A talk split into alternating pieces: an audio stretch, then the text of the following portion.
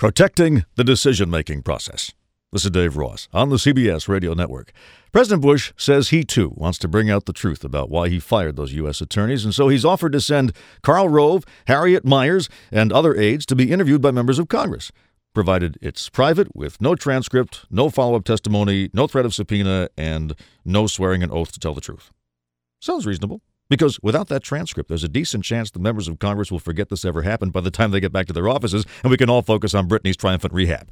But as usual, a member of the press tried to entrap the president. Why not just clear the air and let Karl Rove and other senior aides testify in public under oath? My choice is to make sure that I safeguard the ability for presidents to get good decisions. Yes, like the excellent decisions we've all enjoyed over the past 6 years. You don't want Congress messing with the magic chemistry that is the White House decision-making process.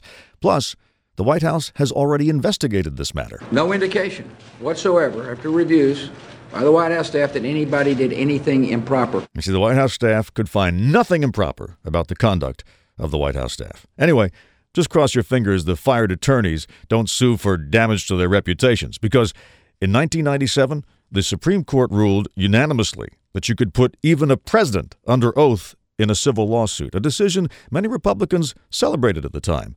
The case is known as Clinton versus Jones. Now this. This is Dave Ross on the CBS Radio Network.